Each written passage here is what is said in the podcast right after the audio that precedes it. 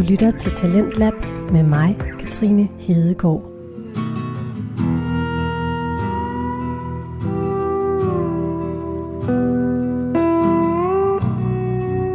Det er helt rigtigt, og velkommen til anden time af Talentlab denne påske søndag aften. I aften er det faktisk mit sidste program som vært her på Talentlab. Min stemme bliver i næste uge afløst af min gode kollega Jais Nørregård.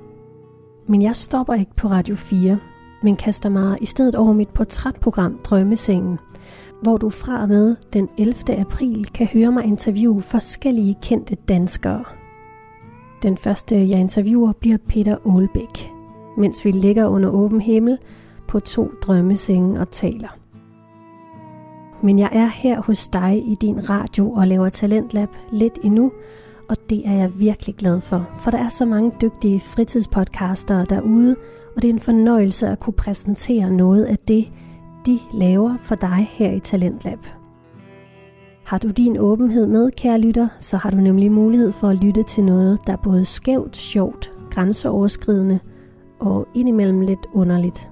Det er nemlig det, vi hylder her i Talentlab, hvor fritidspodcaster låner os deres indhold for til gengæld at deltage i et talentudviklingsforløb.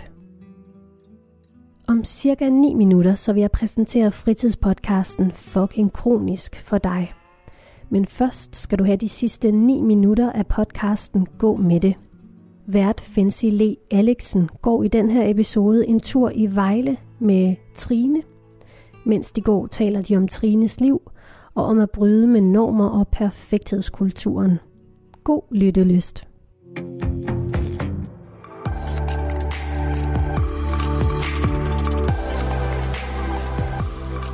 Trine, nu har vi jo været igennem øh, rundt omkring mange ting. Ja. Omkring dig og det her med, at der er ikke én perfekt måde at være Trine på, eller Trine som kunstner, eller Trine som mor. Ja. Øhm, og jeg synes, det har givet rigtig mange gode refleksioner og indsigter. Øh, men nu er vi jo langsomt ved at være tilbage til, hvor vi startede vores gåtur. Og vi plejer sådan at runde af med øh, tre skarpe spørgsmål. Ja. øh, og jeg håber, du har lyst til at, at svare på nogle af dem. Nu har, jeg ved godt, jeg har stillet dig rigtig mange spørgsmål. Eller? Men øhm, ja, er det ja. noget, du kunne være frisk Jo, jo, bare øh, fyr løs. Den første, det første spørgsmål her, der øh, skal du færdiggøre sætningen for mig. Ja. Og sætningen er, kreativitet for mig er... øh, at det er, at der ikke er nogen rammer. Altså, vi, altså at kreativitet for mig, det er, at, der ikke er sat, at det ikke er rammesat.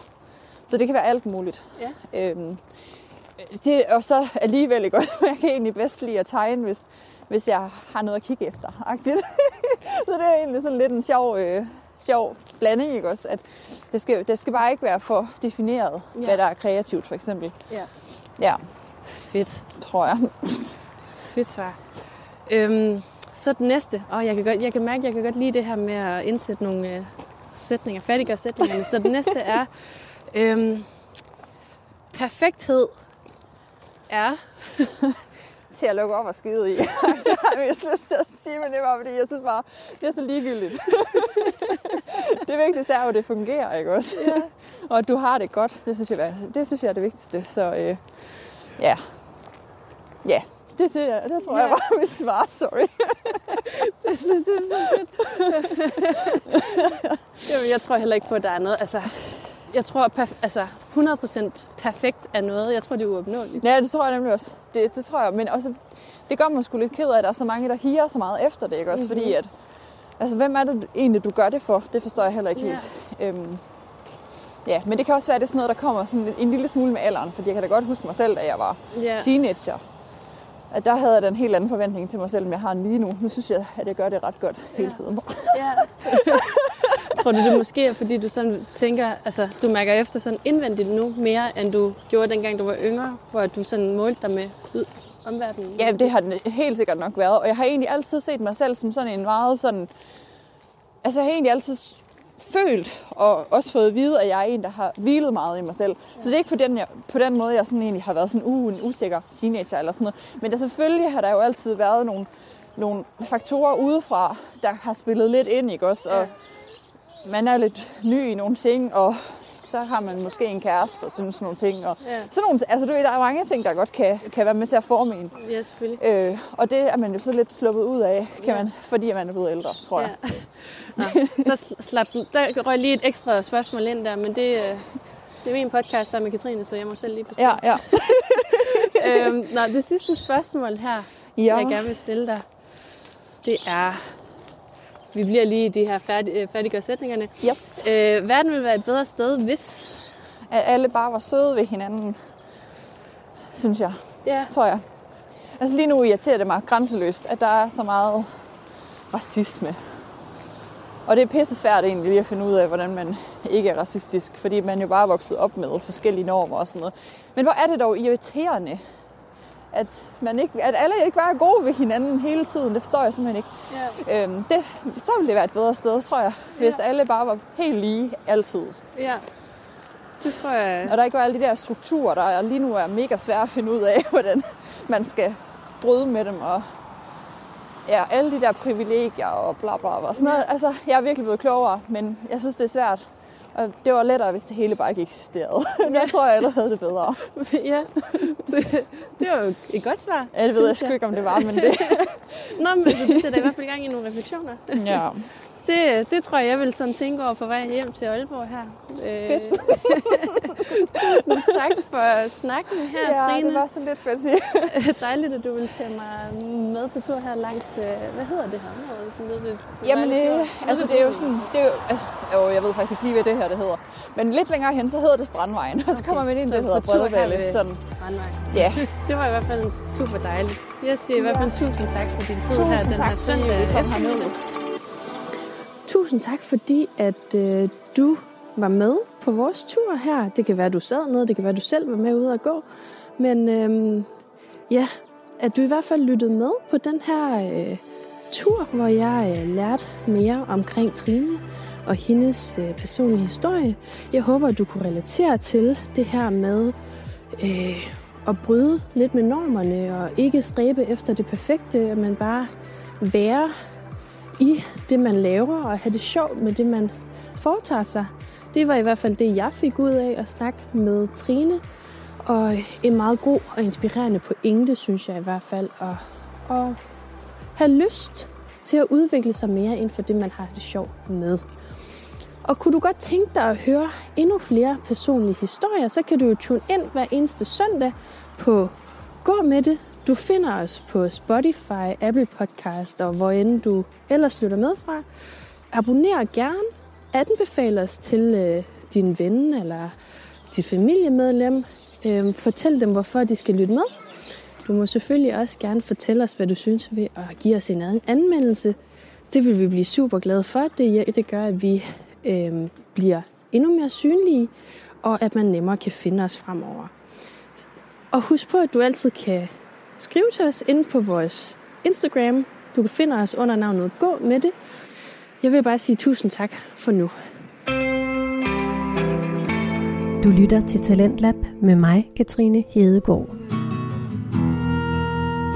Det er sandt, og du hører det her slutningen på fritidspodcasten Gå med det. Tusind tak til Katrine Erthøj Kanne og Fensile Axelsen, kvinderne bag fritidspodcasten Gå med det. Det er dejligt, vi må spille jeres podcast her i Talentlab. Nu skal vi til noget helt andet, nemlig podcasten Fucking Kronisk hvor Mette Ås Jacobsen sætter fokus på, hvordan det er at være ung og kronisk syg. Tag godt imod Mette Ås Jacobsen og god lyttelyst.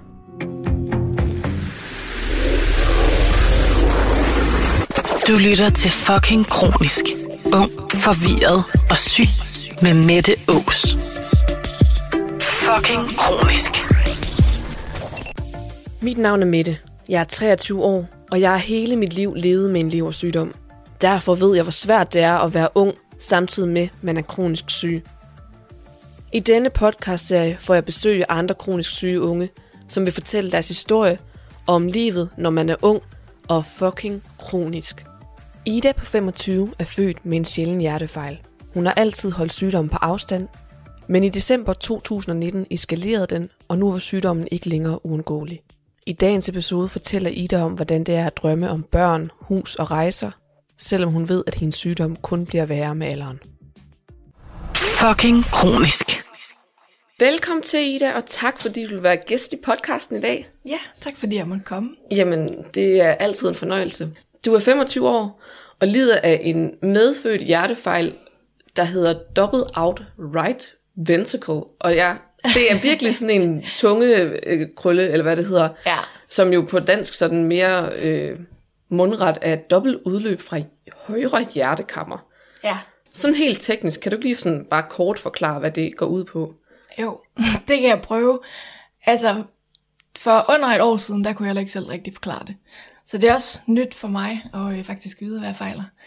Men øhm, i dagligt tale, så tror jeg egentlig bare, man siger, at man er født med et halvt hjerte. Okay. Det er sådan populært sagt. Og den mere tekniske forklaring er jo, at da jeg blev født, så havde jeg en misdannelse på mit hjerte, som gik ud på, at både kropspulsåren og lungepulsåren udgik fra mit højre hjertekammer. Og mit venstre hjertekammer, det var så underudviklet, så det var ikke sådan brugbart. Og det gjorde jo så, at mit, øh, det uildede blod ned fra kroppen, og det ildede blod op fra lungerne, det blev blandet øh, inde i hjertet. Og så var det sådan lidt noget miskmask. Okay. Ja. Hvornår fandt de ud af det? Øh, jamen, det gjorde de vist, øh, da jeg var omkring tre måneder eller sådan noget. Okay. Øh, så jeg var hjemme i noget tid, og så begyndte min mor sådan at, altså, synes jeg var meget træt, og jeg blev meget blå. Det er sådan typisk for hjertebørn, fordi det øh, uildet blod også øh, kommer til syne, eller hvad man skal Ja. sige. Ja. Øhm, og så blev jeg indlagt, og var egentlig indlagt i næsten tre måneder, før de forstod, hvad det var, der var galt. De troede først, at jeg havde cystisk fibrose, og lå derfor i respirator i øh, lang tid. Og så kom jeg så til Odense, hvor de fandt ud af det. Okay, så der gik faktisk lang tid, før de fandt ud af det. Ja, altså i forhold til nu, ved man jo det her, inden Ja. børnene bliver født. Og Nå, man så det, gøre. det er måske bare fordi, at altså, det var i 90'erne, at man måske ikke havde så meget viden om det. Ja, det var, altså der er kun øh, omkring 60 på landsplan, der har den her sygdom. Så det er ikke sådan, det er ikke så almindeligt. Øh, og dengang tror jeg ikke, det var noget, man umiddelbart kiggede efter på scanninger, som man gør nu. Okay. Øhm, Hvad gjorde Hvad skete der så, efter de fandt ud af det? Ja, altså det var en lang proces, men, men fra jeg var et halvt år til jeg var fem år eller sådan noget, der gik jeg igennem tre større hjerteoperationer, hvor jeg så fik lavet et øh, system, der hedder TCPC, som øh, godt fortalt er et, et slags rør, der bliver ført udenom hjertet, sådan at blodet ned fra kroppen, det kommer direkte op til lungerne, okay. uden at skulle igennem hjertet først. Så man lavede ligesom sådan et, ja, et, et kredsløb inde i kredsløbet. Okay, ej, Øhm, vildt. Ja, så jeg har sådan nogle øh, Gore-Tex-rør inde i kroppen, som Ej. ligesom løber op til hjertet. Hvor vildt. Og det har jo siddet der i 25 år nu. Og de skal slet ikke udskiftes, eller hvad? Ikke, altså, hvis alt går godt, så, så kan man leve med det, øhm, men der er selvfølgelig også nogen, der bliver transplanteret. Okay, Øh, og det kan også godt være, at jeg skal det. okay. Ja. Hvordan, øh, nu fortæller du, at du har været igennem de her tre store hjerteoperationer. Så da du bliver fem år, altså hvordan lægger du egentlig mærke til sygdommen sådan i din barndom og ungdom? Altså, jeg husker egentlig primært, at jeg har haft det ret godt taget min sygdom i betragtning, og jeg har også været en af dem, der har klaret mig sådan forholdsvis godt øh, i forhold til sygdommens sværhedsgrad. Øhm, men det, som var min helt store kæphest, da jeg var lille, det var helt klart det her med sport og fysisk aktivitet. Øh, der kunne jeg jo ikke være med, ligesom alle andre kunne. Jeg blev utrolig hurtigt forpustet og fik det øh, virkelig dårligt, men jeg elskede bare sport, da jeg var lille. Altså, jeg kan huske sådan, at når jeg tænker tilbage på det, så har jeg sådan to ældre søstre, som var enormt øh, kreative og var gode til sang og teater og alt det her, og jeg ville bare være professionel fodboldspiller. Og jeg synes, det var så uretfærdigt, at det var mig, der havde fået den her hjertefejl, fordi jeg ville bare gerne spille fodbold, og det kunne jeg bare ikke. Men altså, jeg prøvede øh, og gik til fodbold i mange år, øh, og, og det var egentlig bare fast kutyme, at når jeg havde været til fodboldtræning, så var jeg syg bagefter øh, resten af dagen. Altså og det var sådan, ja, jeg kastede op og fik feber. Og, altså bare sådan influenza på en dag, agtig. Nå, og, Og, så, så forsvandt det morgen, bare. så var det væk, og så var jeg sådan lidt, altså, så var man træt, eller jeg var Ja. træt, men, men så var det væk, ja. Ja, så det var sådan Okay. det var ligesom en overbelastning af hjertet, hver gang jeg dyrkede sport. Okay, det er jo også vildt, altså hvad kan man sige, en lidt vild dedikation egentlig. Man bare vil fodbold så meget, at man sådan tænker, at den ene dag i ugen, man så, så er man syg. Eller Ja. sådan, så har man influenza en dag i ugen, agtig. Ja, altså, i, når jeg tænker tilbage på det, så, altså jeg var virkelig glad for sport, men jeg tror også nogle gange, jeg gjorde det, fordi at jeg netop var syg, og jeg ville ikke skælde mig ud. Altså jeg ville Ja. ja. også gerne kunne det samme som alle de andre. Ja. Så det blev også lidt en principsag, at jeg ville ikke give op. Øhm, jeg husker i hvert fald tydeligt, øh, jeg spillede også badminton, og så var jeg til en turneringskamp, og min mor var med. Og jeg var kommet ud i en 60 i semifinalen, mod en, der var meget bedre end mig, og det var en... Jamen, det var så spændende. Og så øh, var vi sådan mod, det var mod slutningen, og vi var sådan rimelig lige, husker jeg. Og så, altså jeg har det jo skidt, men det prøver jeg ligesom at undertrykke. Og så dejser jeg bare om øh, midt i den der turneringskamp. Og min mor, hun får jo så meldt mig ud af kampen, og jeg taber, og det eneste, jeg sådan set husker, det er bare, at jeg er sindssygt vred på min mor. og at hun bare har tilladt sig at beslutte, hvad jeg skulle. Øh, selvom jeg jo altså, havde det helt elendigt. Men det var sådan lidt, altså jeg var vildt dårlig til at lytte efter Ja. i min krop dengang. Det synes jeg, jeg synes, det er vildt, at du sådan, altså virkelig sådan har vildt det så meget, at du har sådan, har accepteret, at du fik det dårligt bagefter. Ja, altså der er der også nogle ting, jeg har gået glip af, øh, når jeg går på F-skole og sådan noget. Fordi Ja. at jeg jo så har måttet, efter en idrætsdag, så har jeg jo så måtte være syg. Og ja. Så kan det være, at den, det sociale arrangement, der var om aftenen, det, altså, det kunne Ja. jeg ikke overskue. Eller, det var jeg for træt til. Okay, så, det, det så, synes jeg sådan er nogle ting i hvert fald. Og, og det er jo ikke sådan, jeg har jo altid tænkt i det, at det skulle nok gå. Eller sådan, det, det kan jeg godt klare det her. Ja. Og så er det ligesom først bagefter, at jeg har fundet ud af, at okay, jeg blev dårlig igen. Det, er Ja. sådan, Ja, det er det samme hver gang. ja, Ja, så der var det der lille håb, sådan, den her gang, så, ja. så får jeg det ikke dårligt. Hvordan ser dit øh, liv ud sådan nu?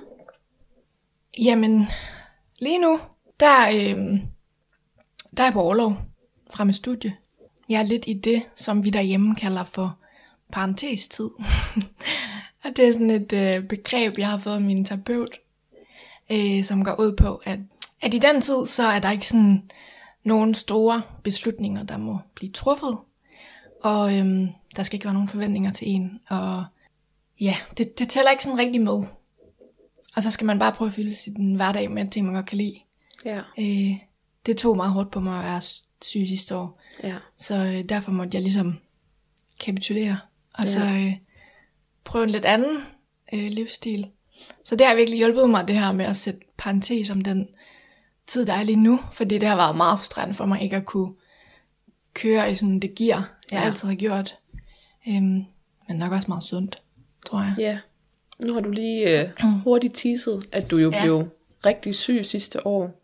Der eskalerede det hele ligesom. Hvad, hvad, hvad sker der? det, det, det kommer sådan lidt pludseligt. Øh, jeg har egentlig gået måske et halvt år til et år og været lidt mere træt, end jeg lige har lagt mærke til. Men det var ikke sådan noget, jeg tænkte øh, specielt meget over.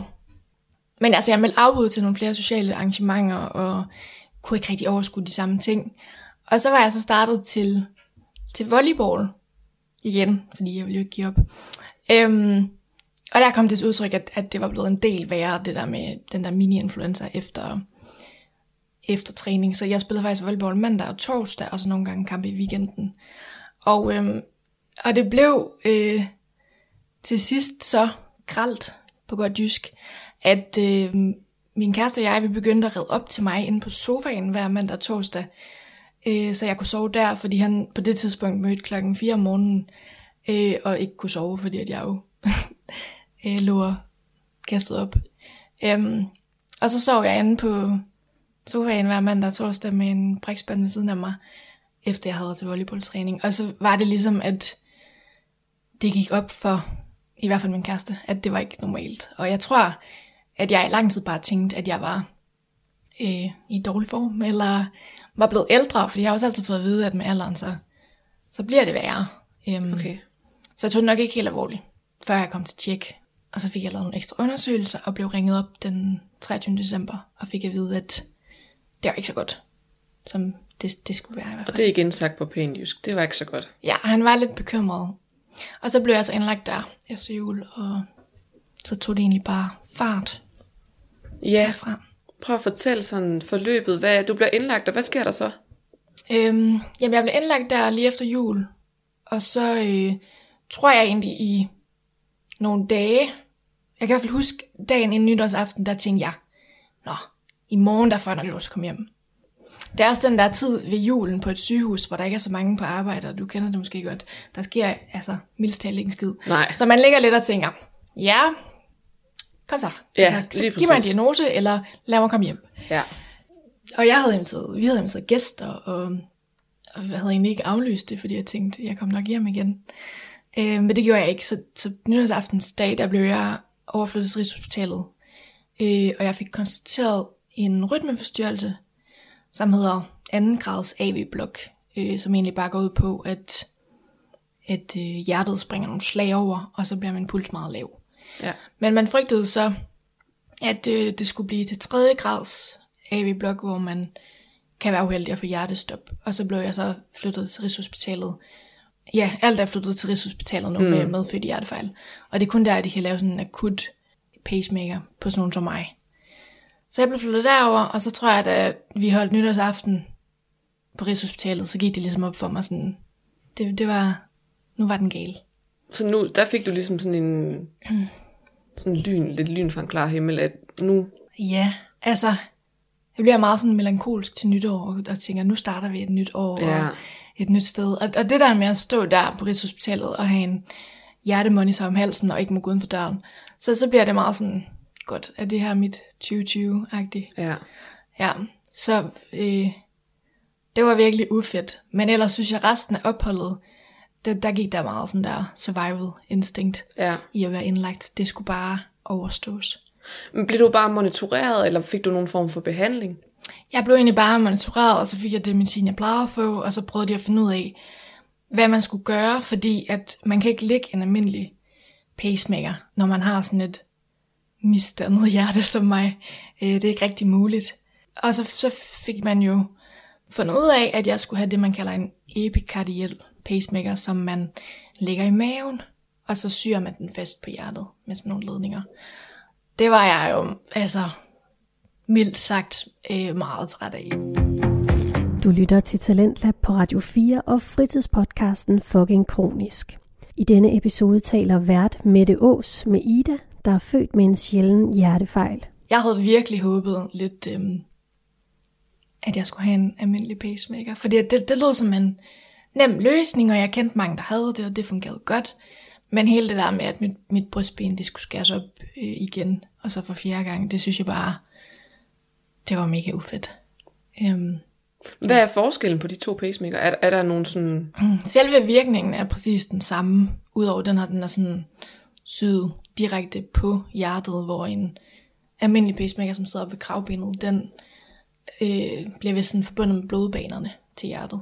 Så, så for mig var forskellen bare, at jeg skulle have øh, åbnet hele min brystkasse og have et kæmpe nyt ar, Ja, som lige var blevet som lige var blevet pænt. Ja, og jeg er egentlig ikke så forfængelig, men jeg tror, at det der med at, altså, ja, det der med at være hjertepatient, så har man altså bare det der kæmpe ar midt på kroppen. Ja.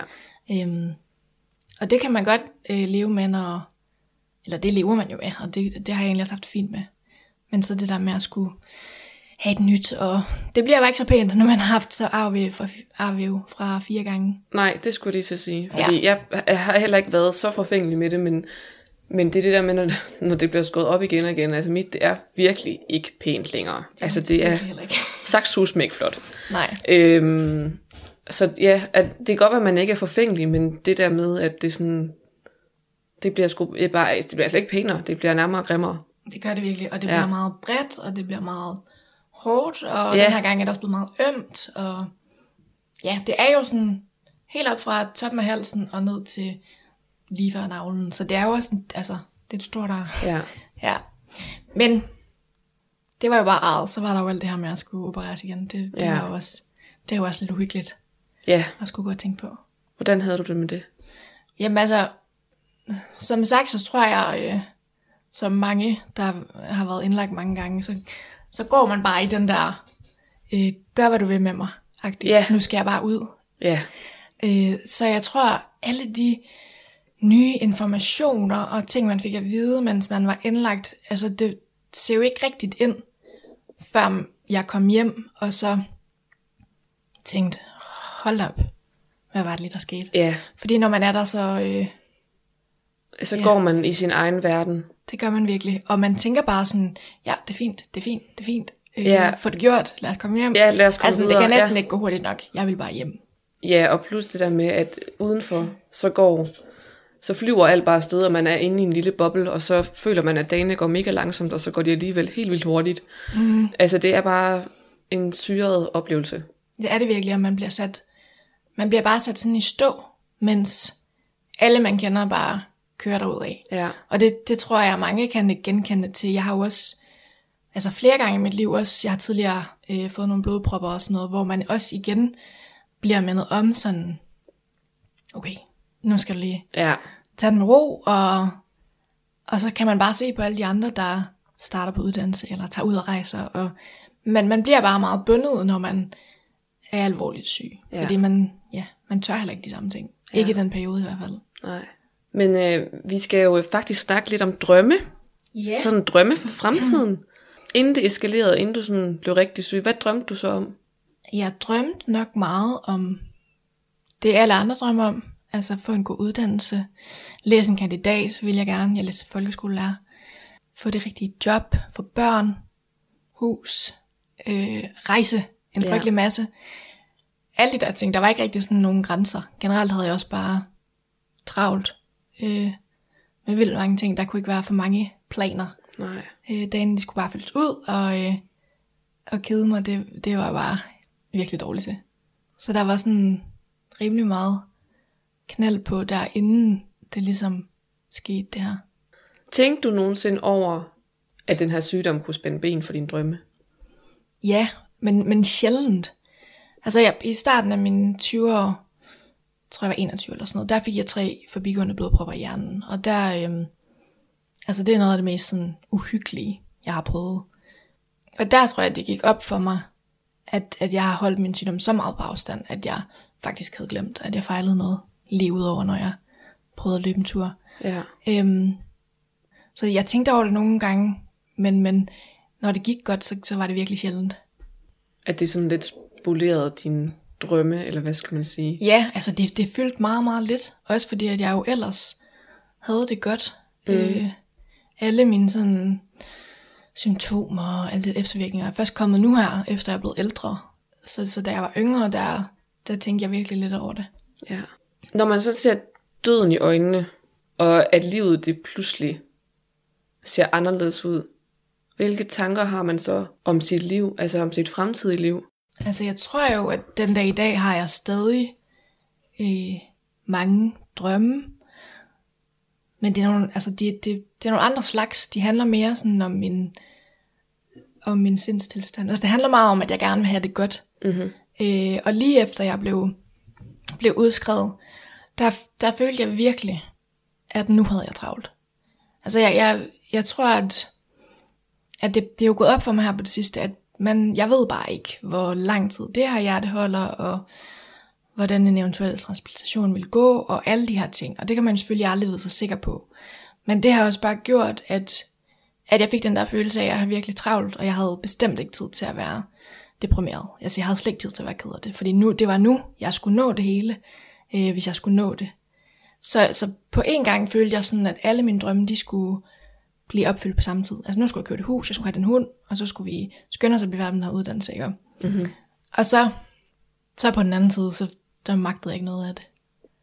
Men i dag, altså sådan et år efter, så, så øh, tør jeg godt lidt at drømme igen, men der er selvfølgelig nogle ting, blandt andet med at få børn og sådan noget, som jeg ikke er sikker på, at jeg kan. Ja. Øhm, og som jeg aldrig har vidst, at jeg måske ikke kunne, men som jeg også først har fået at vide nu her, at, at det har da gjort, at, at jeg indimellem har måttet sige, også til min kæreste, at eller sådan, kan vi lade være med at snakke så meget om det der med Ja. børn? Fordi det, det er ikke noget, man sådan går og tænker synderligt meget over, medmindre man får at vide, at man ikke kan.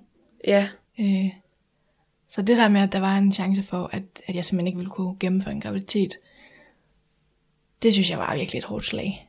ja, for det der med, når man får at vide, at man ikke kan, så vil man næsten endnu mere. Ja. Eller sådan, Ja, så bliver man i hvert fald sådan, ja, det tror jeg. Det er igen de der begrænsninger, ja, øh, som der jo er alt for mange af, og så, så tror jeg, man, ja, det, det er svært at ligesom finde sig i, ja. at man ikke skulle kunne det. Ja, altså jeg, jeg ved, at jeg aldrig kommer til at amme, mm. hvis jeg en dag skulle få børn, øh, på grund af det medicin, jeg får. Og det kan godt virke som sådan en bagatel ting. Men så alligevel, så bliver det bare sådan lidt, ej, så vil man, ikke fordi man vil det endnu mere, men, men man bliver sådan lidt, så bliver man næsten helt stedig og sådan lidt, ej, det vil jeg også. Ja, det kan jeg godt følge i dag. Man bliver ligesom frarøvet noget, Ja. som man havde gået og tænkt, at det var da naturligt, at jeg skulle Ja, ja, det var, ja, det var naturligt, fordi det er jo også først nu her i lidt senere år, at jeg måske, altså fordi man bliver ældre, mm. øh, at man tænker over sådan nogle ting der, Ja, specielt sådan noget med at få børn, og man jo egentlig aldrig nogensinde har tænkt over det, fordi man ved, at det, det er da bare sådan noget, man gør. Mm.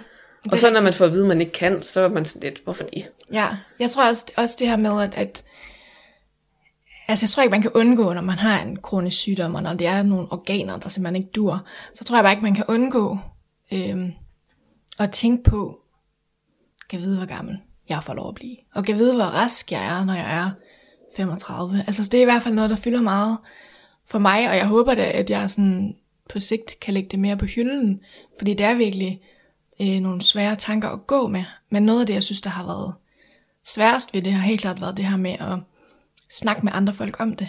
Ja. Øh, fordi at jeg har virkelig oplevet, at der er sådan to, to slags svar, man får tilbage, hvis man prøver at bringe den der dødsfrygt ud. Ja. Og det gør man jo sjældent, ikke hen over spisebordet i hvert fald. Men hvis man sådan lige prøver med nogle af sine nærmeste, så har jeg oplevet, at enten så siger folk sådan, jamen Ida, lægerne i Danmark, de er jo så dygtige. Så jeg sådan, ja, det, det ved jeg godt. Altså, yeah. det synes jeg også, de er, og jeg er da meget taknemmelig. Men, men jeg er stadig bange, eller sådan, det er jo en frygt, du kan ikke tage den frem, og jeg vil bare gerne snakke om den. Ja. Øh, og hvis ikke det er det svar, så får man den der, jamen der er jo ingen af os, der ved, hvornår vi skal dø. Vi kan jo alle sammen gå ud og blive kørt ned af en bus. Og, og det ved jeg også godt, vi kan. Men jeg går jo ikke rundt og tænker over, om jeg bliver kørt ned af en bus. Og det tror jeg da ikke, du gør, hvis du er sund og rask. Nej. Men hvis man har en sygdom, og man ved, der er noget inde i en, der ikke virker, så går man jo rundt og tænker over, kan jeg vide, hvornår det bryder ud? Kan vide, hvornår Ja. jeg skal det næste? Jamen lige præcis. Altså, jeg er jo heller ikke bange for at få kræft, for jeg har ikke haft kræft. Men jeg er da bange for, at mit hjerte, det bliver værre. Fordi jeg har et dårligt hjerte. Altså sådan, Ja. så jeg, og jeg tror, at den der mangel på forståelse, vi snakkede også lidt om det, hvor du var sådan, de kommer ikke til at forstå det. Ja. og, så, og det har du jo ret i, men man vil bare så gerne have, at de skal man forstå vil det. så gerne have det. Og det tror jeg også, at det, det tror jeg lidt fordi, at jeg har kæmpet så lang tid for, at folk skulle forstå det, at jeg nu bare sådan har indset, øh, at nej, det kommer de sgu nok ikke til. Nej. Og jeg tror måske mere, at det har været nemmere for mig nu her, hvor jeg sådan lidt har givet lidt slip for det, at så er det faktisk lidt, næsten lidt nemmere at snakke om det, og sådan tænke i baghovedet, de kommer nok ikke til at forstå det, men de prøver jo så godt de kan, Ja. nu har jeg lige, nu er lige startet på studie, og jeg har fået en ny, øh, rigtig, rigtig dejlig studiegruppe.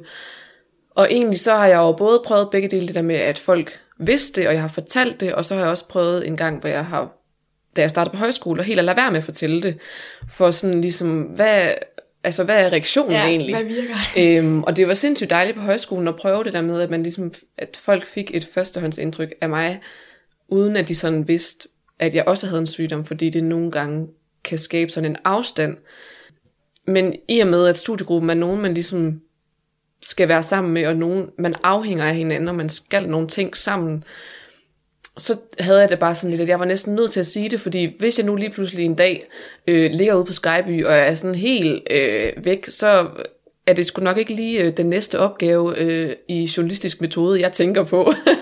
så derfor så var man sådan lidt nødt til at være ærlig og sige sådan, I skal bare lige vide, sådan og sådan og sådan, fordi at, at, at vi afhænger af hinanden, og vi har ligesom nogle deadlines sammen, og vi har nogle opgaver sammen, og jeg synes egentlig, at de tog det rigtig pænt, og, det, og vi har snakket en del om det, fordi jeg synes egentlig, at det var rart, at de skulle vide det, fordi vi kommer til at arbejde så meget sammen her det næste lange stykke tid. Men igen, og det er slet ikke øh, ondt min eller noget, men så tror jeg bare ikke, at folk kommer til at forstå det, fordi de ikke har været i den samme situation. Ja, det tror jeg, du er helt ret i. Hvordan er det sådan, nu tænker jeg på det der med, øh, med drømme, og for eksempel med børn, og du siger det der med, at du er lidt mere begyndt at tørre at kunne drømme igen. Mm. Hvordan er det sådan at høre om andres drømme? Ja. Ej, jeg synes faktisk er et godt spørgsmål, fordi at, mm, at altså nogle dage, så synes jeg virkelig, det kan være anstrengende at høre om, øh, om ting, som måske lige i øjeblikket virkelig ikke betyder noget for en selv. Du lytter til Talentlab på Radio 4 og fritidspodcasten Fucking Kronisk. I denne episode taler vært Mette Ås Jacobsen med Ida, der er født med en sjælden hjertefejl. Ja. Altså specielt hvis, nu, nu tror jeg også, det, det handler meget om, hvordan man har det psykisk. Mm-hmm. Og det skal ikke være nogen hemmelighed, at, at jeg har haft det altså, mindre godt til sidste års tid. Og der synes jeg nogle gange, at det kan være mega svært at snakke om øh, huslån og karriere, fordi at det fylder sådan nul i min bog lige nu. Ja.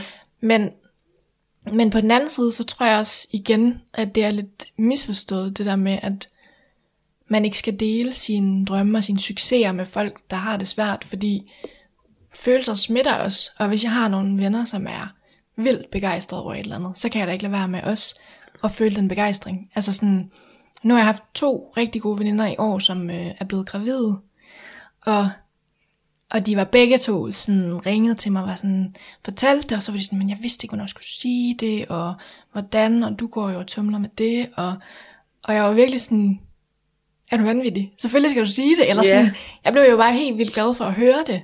Så jeg tror også, det er sådan lidt misforstået, at man ikke må være glad, når andre folk ikke er det, fordi det kan virkelig gøre noget godt. Og, og Ja. det kan også hjælpe mig til at få en god dag, hvis jeg, øh, hvis der er nogen, jeg virkelig holder af, som altså, oplever noget fedt. Ja, det giver sådan et boost. Eller Det gør sådan, det virkelig. Ja, altså man vil jo også vildt gerne være glad på andres vegne, og man bliver jo også glad for at se andres glæde. Jeg har nemlig mm-hmm. også en veninde, som lige øh, har annonceret, at hun er blevet gravid. Ja. Og jeg synes bare, at det var så dejligt, fordi jeg ved, at det er noget, hun har ønsket sig i så lang tid, og jeg ved, at de har prøvet i rigtig lang tid. Mm. Så derfor så blev jeg bare så glad, fordi at hun har jo også øh, lagt øre til meget, som jeg måske har synes har været hårdt, og også mine glæder. Mm.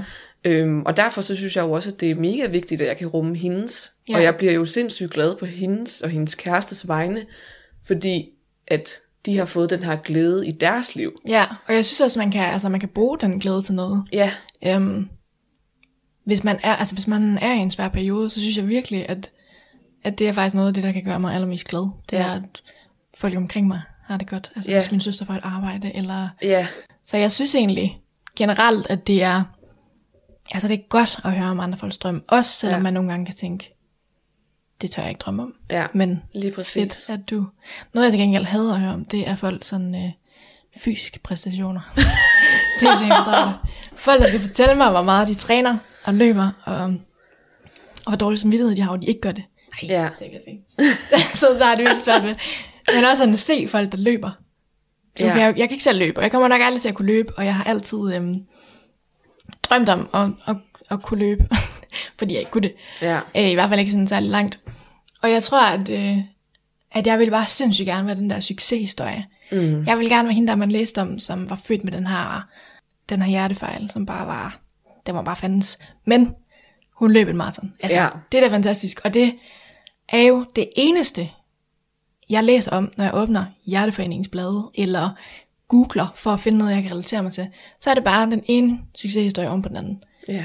Og jeg synes virkelig sådan, jeg synes virkelig, det er fejt. Eller sådan, jeg synes virkelig, der mangler noget mm. øh, om nogle ganske almindelige, kedelige, kronisk syge unge mennesker, som mig selv.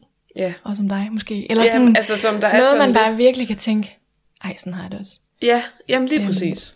Lige præcis. Og jeg tror, at i, i hele min sådan... Min mor har altid abonneret på Hjertebarnet, som er sådan et blad. Og altid gerne ville have, at jeg skulle deltage meget og sådan noget. Det har jeg altid ikke, ikke ville. Men, øhm, og der har jeg læst alle de her historier om hende, der blev fodboldspiller, og hende, der løb et maraton, og ham, der var elitesvømmer, og, og virkelig bare følte mig mega dårlig. Fordi jeg ikke var alle de der ting. Og så har Ja. jeg tænkt, ej, det kan da ikke passe, at jeg skal kaste op, hver gang jeg laver noget. Altså sådan, det er da ikke, det kan da ikke være rigtigt. Og så har jeg prøvet igen, ikke? og så nederlag, og, og så, så øh, shout out til, at man skal skrive om noget andet, end øh, Ja. folk, der øh, bliver stjerner, fordi at det er sådan en lille brygdel af det. Jamen lige præcis, det er jo en ud af 1000, 100.000 Ja. måske. Men hvilke drømme har du om fremtiden, og har de ændret sig? Jamen, som, som vi var lidt inde på tidligere, så tror jeg, at de har ændret sig på den måde, at det handler øh, primært om altså, at have det godt, og mindre om, hvad jeg gerne vil opnå. Ja, Det, det er nok sådan det, der fylder mest, tror jeg. ja. Det, ja. Men det tror jeg måske også, at når man har ligesom været dernede, helt nede i kulkælderen, mm. øhm, fordi det, jeg røg jo også helt nede i kulkælderen, efter jeg blev transplanteret. Mm. Og så når man er dernede, så tror jeg måske også, at tingene kommer lidt mere i perspektiv om, at ens mentale helbred er altså noget vigtigere, end at man øh, ønsker sig en eller anden ny ting, eller mm, ønsker eller sig... den rigtige uddannelse. Ja, eller, den, altså. eller den fedeste rejse, fordi man kommer jo ikke til at nyde den fede rejse, hvis ikke man har det godt. Nej, jeg synes også noget af det, der, det, det, der ligesom skete for mig, efter øh, jeg blev udskrevet og, og fik det dårligt psykisk, det var også det her med, at øh, det var altså, at jeg blev meget i tvivl om alting. Altså Ja. sådan, jeg blev... Og det hænger nok også lidt sammen med den der fremtidsbekymring for, øh, for eksempel hvor gammel man skulle blive, så tror jeg, jeg blev, jeg blev helt vildt meget i tvivl om, var det nu den rigtige uddannelse, jeg havde valgt, og var det overhovedet det, jeg ville, og hvad med mit parforhold, gik det overhovedet godt? Måske det var derfor, jeg var ked af det. Altså måske vi skulle gå fra hinanden, og sådan, det var bare alle sådan grundlæggende ting i mit liv, den blev jeg bare sindssygt meget i tvivl om. Ja, Øh, og det var nok noget af det sådan sværeste, fordi man kan ikke træffe en beslutning, når man ikke har det godt. Nej. Så jeg gik bare med alle de her tanker, og i sidste ende, så, så gik det hele jo netop bare ud på, at det jeg bare gerne ville, det var at sådan være glad og have lyst til ting igen. Øh, fordi det er virkelig noget af det, som en depression tager fra en, det er den der lyst. Ja. ja. men var det fordi, du måske ikke altså indså, at problemet lagde der? Ja, det tror jeg da. Ja, Altså, jeg tror i... i, altså, jeg, jeg gjorde jo også noget meget uklogt i det, at jeg, jeg var indlagt, øh, jeg blev opereret og blev udskrevet og blev indlagt igen i en længere periode, fordi jeg fik rigtig meget væske på mine lunger øh, og i min buhul og sådan noget. Så det, det blev meget længere, end jeg havde regnet med. Og da jeg så øh, kom ud, jeg blev udskrevet lørdag, og så startede jeg på studie mandag morgen. Og, og der kunne jeg knap nok gå ned til bussen. Altså sådan, havde det virkelig dårligt. Men, men, men samtidig har man ligget på det sygehus og tænkt, jeg skal ud. ja, Ikke? ja. Og så kom jeg ud, og jeg var jo bagud. Jeg var gået glip af nogle eksamener, og de første fire uger på studiet, og alt det der. Så jeg følte virkelig, at jeg havde travlt, og jeg tænkte ikke, det var en mulighed at sygemelde mig. Altså, det ved jeg ikke. Det, det var som om, det fandtes bare ikke. Så jeg pressede jo virkelig mig selv, og da jeg så nåede til sommer, så, øh, eller til eksamensperioden, så, så gik det bare helt ned, og så blev jeg sygemeldt. Og, øh, og så tror jeg egentlig først, det var der, det gik op for mig, fordi jeg var jo ked af det i al den tid, jeg tog det der 6. semester. Men jeg tror egentlig først, det var der, da jeg blev sygemeldt, det gik op for mig sådan, okay, det er ikke, altså, det er ikke på grund af min kæreste, det er ikke på grund af uddannelsen, det er ikke på grund af alle de her ting. Jeg, altså, jeg har det bare dårligt, og, og det er der jo grund til. ja. Men jeg havde bare ikke sådan haft tid til at Nej. være træt af det og ked af det. Nej, men lige præcis, man har svært ved at indse det. Mm. Eller sådan, ja. Det tror jeg også, det har været en, noget for mig, det der med, at jeg havde også svært ved at indse det. Min mor har jo altid sagt sådan, du skal have noget hjælp, og jeg har jo altid været sådan, nej, det skal jeg ikke. Hvorfor skal jeg det? Ja, Det skal jeg da ikke. det kender jeg virkelig godt. Men så lige pludselig, når bæret det flyder over, og det kan godt være, at man har haft det svært nogle gange, men det så lige pludselig bare går helt ned. Mm. Så, kommer, så tænker man sådan, "Nå, okay, det kunne måske godt være, at, at jeg havde brug for noget hjælp alligevel. Også fordi man måske ikke ville indse, at man havde brug for hjælp. Ja. Øhm, Ja, det er som om det er bare, altså det er som om det er bare virkelig svært, fordi man, jeg tror man vil jo også rigtig gerne bare være rationel, og så vil man gerne finde problemet et andet sted, fordi sådan, hvorfor er jeg ked af det, det gik jo fint, eller det gik faktisk helvedes til, eller der kom mange komplikationer, men altså efterfølgende, så, så altså, jeg lever da, agtigt. det kan jeg være glad over det, for eksempel. Altså sådan, jeg yeah. tror, man tit prøver at finde en eller anden grund til sådan, hvorfor er jeg så så ked af det? ja, Øh, og så må man finde det i noget andet, fordi at man ligesom prøver at finde den der rationelle løsning. Sådan, ej, det, det kan også være, det er det forkerte, jeg læser. Det finder jeg bare først ud af nu, tre år senere. ja. Sådan, ja, Men det er jo måske Ja. også fordi, at jeg måske også lidt havde en oplevelse af det der med, når man bliver udskrevet, så skal man bare være sindssygt glad, fordi at nu har man, øh, ja, nu man, øh, nu, nu er det gået godt, og man har det godt og sådan nogle ting. Og så tror jeg måske egentlig, at jeg fik sådan lidt skyldfølelse over, at jeg var så ked af det. Og at jeg var så, altså jeg havde det så dårligt psykisk, mm. fordi jeg var sådan lidt, jamen jeg skal jo være glad. Hvorfor er jeg ikke glad? Ja. ja, jeg tror også, jeg gik meget med den der følelse af, også sådan, øh, specielt da vi nåede sommer, jeg blev jo opereret i januar sidste år, og så da vi nåede sommer, så kunne jeg godt mærke, at jeg var jo stadig ikke glad, og jeg havde hele dage, hvor jeg bare lå og kiggede op i loftet.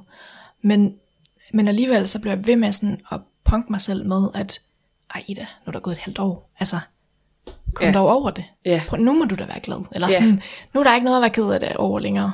Øhm, det var virkelig meget den, der kørte i mit hoved, og det gjorde mig nærmest bare endnu mere ked af det. Fordi jeg havde så meget skyldfølelse over, at, altså, at jeg ikke bare kunne være glad for, at øh, det var overstået. Eller Ja. sådan. Jeg er glad for, at man bare var i live. Altså, ja. Ja, men det er jo ligesom om, at det er også det der nogle gange, når man hører øh, andre folks, øh, så er det ligesom om, de har fået sådan en eller anden vanvittig åbenbaring over, Ja. at de er blevet raske, og det synes mm. jeg bare nogle gange kan være så forkert, også fordi jeg havde følelsen af, hvorfor, for, hvor, hvor blev den åbenbaring af? Ja, den har jeg ikke fået. til mig? Ja. Ja. ja, hvornår får jeg det der lys, hvor jeg bare sådan øh, bliver sådan et andet menneske nærmest? Ja. øh, hvor man tit hører de der historier om, at, at folk bare har fået sådan en eller anden ny tro på livet, og nu vil de se, nu vil de øh, gøre alt muligt mm. nyt og sådan nogle ting. Og jeg bare sad der, hvornår kommer den åbenbaring der? Det, det- synes jeg bare... Det, det kan jeg virkelig godt følge, og det, jeg synes, det hænger lidt sammen med det der med, at, sådan, at når man så måske får overstået en operation, eller måske bliver transplanteret, så tænker man, okay, nu skal jeg bare have mest muligt ud af de næste, de år, jeg har, agtigt. Og det er da, altså det synes jeg, der er fantastisk, hvis man kan tænke sådan. Øh, det kan jeg bare ikke. Altså jeg Nej. synes, det er helt vildt svært at abstrahere fra, at jeg bare skal tænke, Nå, men nu har jeg det godt, så nu må jeg jo leve mit liv, og så ikke tænke på, hvordan... Altså sådan, jeg har da en følelse af, hver gang jeg skal til tjek, kan vide, om jeg har købt eller solgt. Ja, Og, og den følelse kan man jo ikke tage fra mig, og det, altså sådan, jeg, jeg kan ikke bare gå og tænke, men lige nu går det godt, så nu må jeg nyde det. Altså sådan, det synes jeg virkelig er svært, og jeg har snakket rigtig meget med min, med min terapeut om det faktisk, og han kom med sådan en fin sammenligning, synes jeg, hvor han sagde, at, at hvis man sagde til en mand, der skulle i fængsel øh, på livstid, at nu skulle han bare lige nyde de sidste par uger, indtil han skulle i fængsel, så det ville han jo heller ikke kunne. Fordi Nej. man ved, hvad der sådan måske Ja. venter en. lige præcis. Og det er jo ikke, fordi jeg ved præcis, hvad der venter mig, men, men jeg ved jo godt, at jeg skal opereres igen på et tidspunkt. Og jeg ved Ja. jo godt, at det bliver værre med alderen. Og ja. altså sådan, så, så jeg, altså, jeg er imponeret over folk, der sådan oprigtigt talt øh, formår at øh, leve livet, mens de kan. Men jeg synes virkelig, det er en svær disciplin. Ja, det synes jeg også. Øh, men jeg håber da med tiden, at man kan lægge det mere øh, sådan fra sig. Men jeg synes også, det er okay, hvis man synes, altså hvis man ikke bliver jublende lettet, hver gang man kommer ud fra et tjek. Ja, Altså fordi at, det, Det er jo, altså, det er jo bare, altså, det er jo bare et skridt på vejen, og så, så er der jo et tjek igen om to måneder, Ja, eller ja. en måned. Altså, det er, jo, det er jo sådan... Ja, jeg synes i hvert fald bare, det er svært det der med, at når folk de siger, at de er blevet helt andre mennesker af, mm. af deres sygdom, hvor jeg sådan lidt står tilbage og sådan, mm, er jeg forkert, hvis ikke jeg føler ja, det? nemlig. Og det skal bare, det sidste det må blive, er bare et tabu at, altså, at frygte. Fordi at Ja. ja. det, det er jo bare så naturligt. Og, og, og jeg tror, man er sin, vær, sin egen sådan, værste kritiker, fordi Ja. når man så snakker med nogle andre, altså mine forældre, eller min kæreste, eller, sådan, eller mine veninder, så har de været sådan, ej, jeg forstår da godt, du gider det. Altså, du er lige blevet skåret op i hele dit brystben, og øh, har haft det vanvittigt dårligt. Altså, hvor, hvor jeg nok har været mere sådan objektiv og tænkt, godt, men det er helet, og nu burde jeg jo faktisk være Ja, kommet videre. lige agtigt. præcis. Og der tror jeg, man selv, altså, det, det er jeg i hvert fald selv rigtig slemt til. Fucking kronisk. Vi er kommet til øh, Peter Mygging, som skriver, han fik en lort og gjorde det til en gave, og det har jeg jo bedt dig om at tænke lidt over. Mm. Og hvad det bedste ved din sygdom er, eller hvad du ligesom har lært at tage med dig. Jeg synes jo nok sådan, nu skal jeg jo heller ikke kun være pessimistisk, men sådan helt, øh, helt personligt, så synes jeg, at det er lort at være syg. Ja. Øhm, og jeg ville jo virkelig gerne være det for uden. Men nu er det nu engang det lov, jeg har fået. Og, øhm, og jeg tror egentlig, min far, han, øh, han siger ikke særlig meget. Han er meget vestjysk. Men en dag, så sagde han til mig, at, øh, at når man ligesom kom ud for nogle svære ting tidligt i ens liv, så blev man bare tvunget til at vokse hurtigt op, eller blive hurtigere voksen. Øh, og det, det tror jeg egentlig sådan, er det, der er sket for mig. Øh, og jeg ville egentlig godt have været det for uden, men nu er det sket, og, og det tror jeg er lidt af min gave. Altså jeg er blevet god til sådan nogle kedelige ting, som for eksempel at prioritere, hvad jeg kan overskue, og hvad giver mig energi, og hvad har jeg virkelig lyst til. Altså ikke træne til at blive syg, men træne til at det giver mig energi, og have de sociale aftaler, som jeg virkelig har lyst til, og som jeg virkelig kan være til stede i, og ikke bare fylde min dag ud. Øh, det er nok sådan, det der har ændret sig mest her det sidste års tid, det har været, at jeg er blevet en del mere afslappet, tror jeg. Efter at have haft meget travlt med alt muligt. Ja. ja. Det tror jeg, det er en helt vildt god. Jeg kan genkende det så meget. Ja. Det der med, at man ligesom finder ud af, hvad der har værdi for en, og faktisk ikke gider at bruge tid på noget, der ikke har værdi for en. Nej, der, der er jo, altså, jeg synes meget, meget i vores alder, altså også når man er ung, at der er det her hamsterhjul, der bare bliver fyldt op med ting, som man skal gøre. Altså man skal gå i fitness, og man skal til fest, og man Ja. skal lave, gå på studie, og Ja, Lige meget hvad man gør, så føler man, at man går glip af noget. ja, og sådan har jeg virkelig haft det. Altså jeg kunne ikke være alene, fordi jeg bare var sådan, jeg ville ikke gå glip af noget. Ja. Men, men det synes jeg virkelig er en gave, faktisk. Altså, det har gjort mig meget mere øh, tilpas. Det tror jeg i hvert fald, jeg har lært. Ja, det, det, altså, det synes jeg, det har jeg da selv lært. Kan jeg sådan se, når man sådan får det præsenteret, så tænker man, "Nå, men det har jeg sgu da egentlig også lært. Det kan jeg sgu da også til dig. ja. Det kan også noget. Ja, lige præcis. Det lyder sgu lidt kedeligt. Ja. Men, men altså, Men igen, det skal jo ikke, altså igen, det er i hvert fald vigtigt for mig, at man ikke sådan føler, at man er blevet et andet menneske, fordi man har en kronisk sygdom, fordi ej, jeg føler, jeg er meget øh, ligesom jeg var før. Men måske har jeg bare lidt mindre travlt. Tusind tak, Ida, fordi du vil dele din historie, fordi du vil være med. Jamen selv tak. Du har lyttet til Fucking Kronisk. Ung, forvirret og kronisk syg med Mette Ås. Følg os på Instagram og i din favorit podcast-app, så er du den første til at vide, når der er et nyt afsnit ude med historier fra virkelighedens unge, forvirrede og kroniske syge. Du lytter til Talentlab med mig, Katrine Hedegaard. Det er sandt, og tak til Mette Aas Jacobsen, fordi vi må spille din podcast Fucking Kronisk her i Talentlab. Klokken nærmer sig midnat, og min tid her på Talentlab er faktisk slut for denne gang. I næste uge overtager min gode kollega Jeg Snørgaard min plads bag mikrofonen. Jeg bliver i stedet din vært på portrætprogrammet Drømmesengen, hvor du fra med den 11. april kan høre mig interviewe forskellige kendte danskere, mens vi ligger under åben himmel på to knirkende drømmesenge. Du får lige et klip fra drømmesengen her. Nå, men skal vi øh, slå dem her op? Jamen, ved du, hvordan man gør? Ja, ja. Fordi det har jeg altså slåsset med mange gange. Genstridige drømmeseng, det kan jeg love dig. Men altså først øh, dem her ud. Okay. Alright. Sådan, og så ned. Sådan her.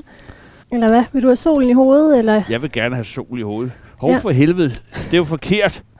Det er jo helt forkert. Nej, nej. Jo, du har gjort det forkert. Jeg vidste det. Nå, skal vi komme i gang med det her? Jamen, det styrer du. Ja. Det er ikke... Jeg får ikke noget honorar, så jeg har ikke nogen forpligtelse over for nogen. Nej. Peter Aalbæk Jensen, du er 64 år. Lidt endnu. Ja. Det var et klip fra mit portrætprogram Drømmesengen, som du kan høre her på Radio 4 fra og med den 11. april. Men du kan faktisk allerede nu finde programmet som podcast, der hvor du normalt finder det, du lytter til. Men nu vil jeg sige tak for nu. Talentlab er slut for i aften. Bliv endelig hængende, for nu stiller jeg om til nattevagten.